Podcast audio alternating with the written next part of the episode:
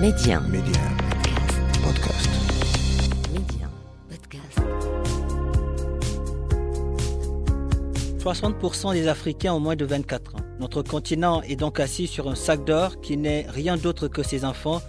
Aujourd'hui, miser sur la jeunesse africaine, c'est miser sur l'avenir du continent. Et cette jeunesse qui ose ne cesse de nous montrer que c'est elle qui détient la clé de l'émergence. En s'appuyant sur la toute-puissance du numérique, ils parviennent aujourd'hui à révolutionner des secteurs prioritaires comme l'éducation, la santé, le transport, l'agriculture et j'en passe, car la liste est très longue.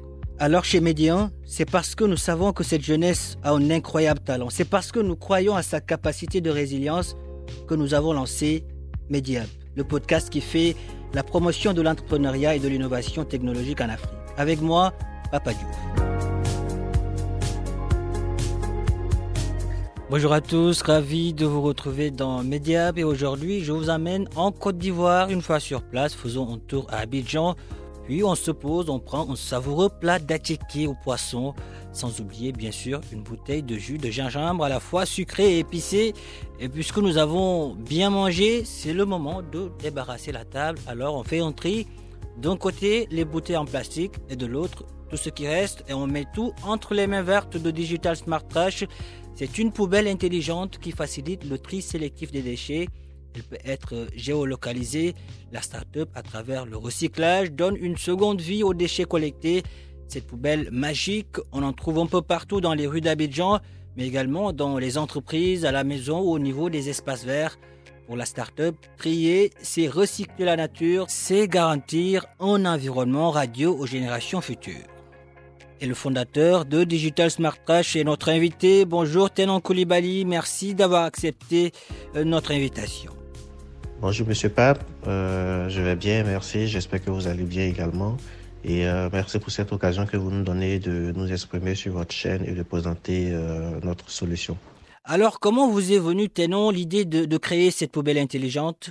Euh, Nous sommes partis de la base que aujourd'hui la technologie fait partie de notre quotidien et que qu'on le veuille ou non, nous utilisons euh, quotidiennement la, la, technologie. Et également, nous avions de gros problèmes environnementaux qui euh, notamment se matérialisaient par des poubelles qui sont pleines, qui ne sont pas collectées, par la multiplication des dépôts sauvages en fait euh, dans nos villes. Donc, il fallait déjà euh, voir la limite en fait de la méthode traditionnelle de collecte des déchets, sinon de la containerisation jusqu'à la collecte des déchets. Et euh, c'est sur cette base-là que nous sommes allés et nous avons décidé de mettre en place des poubelles en fait qui nous permettraient de nous informer sur le niveau de remplissage de, de des bacs. Donc finir les, les dépôts sauvages en fait. Euh, des déchets euh, dus au fait que les bacs sont pleins et qui ne sont pas collectés à temps et également euh, optimiser l'itinéraire de collecte des déchets de sorte à ce que voilà donc euh, la, la collecte traditionnelle qui est réputée pour être catastrophique euh, en matière de gestion énergétique puisse euh, désormais être euh, efficiente. Voici autant de raisons qui nous ont poussé à mettre en place cette cette poubelle cette poubelle intelligente et ou si vous voulez connecter. Cette poubelle, nous l'avons vu, associe euh, technologie et protection de l'environnement. Vous collectez des données dans ces boîtes magiques. Euh, Qu'est-ce que vous faites euh, des données collectées? En quoi elles vous sont utiles? Et oui, nous collectons les données, euh, nous collectons les données justement à partir de ces, de ces boîtes magiques, comme vous les appelez.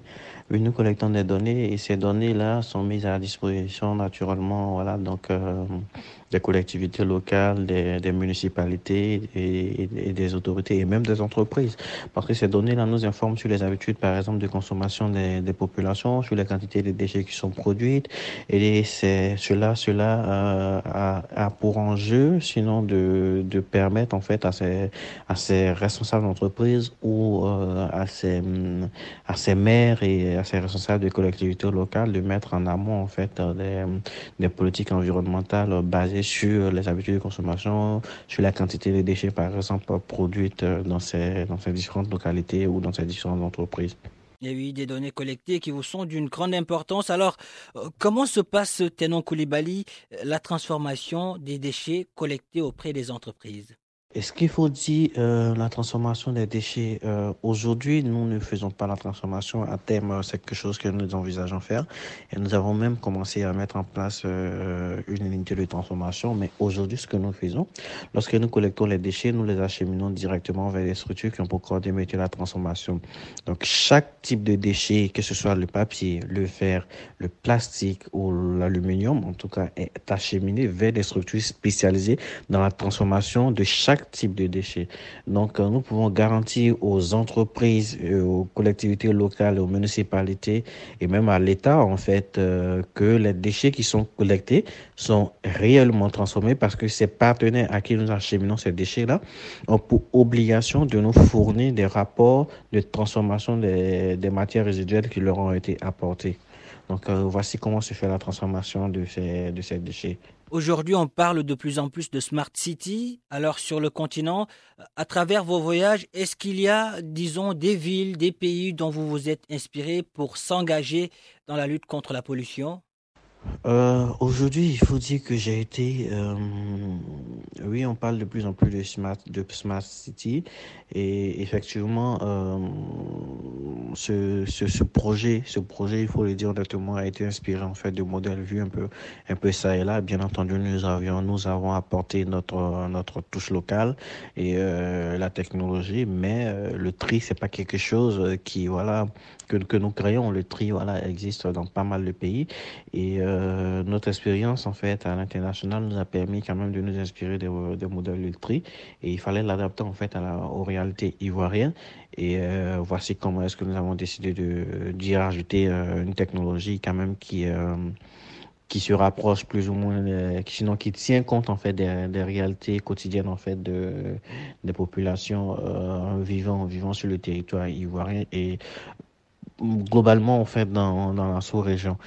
Et euh, oui, j'ai été inspiré également par, par des modèles, pour ne pas citer de, de, pays, je dirais que le, le Maroc, j'ai vu un modèle qui m'a quand même inspiré euh, au Maroc. Et j'ai trouvé très intéressant. Et euh, nous avons eu à échanger avec avec des avec une structure là-bas.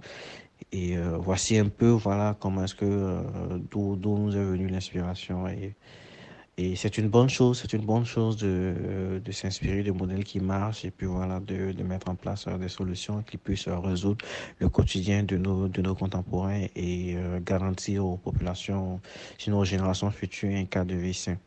Et j'invite tout le monde, en fait, pour terminer, à, à se mettre au tri parce que euh, le tri, comme nous le disons chez nous, trier, c'est recycler la nature est naturellement garanti, euh, pour ne pas me répéter, un avenir aux générations futures, un, un, cadre sain et un avenir radieux aux générations futures, parlant de l'environnement bien entendu.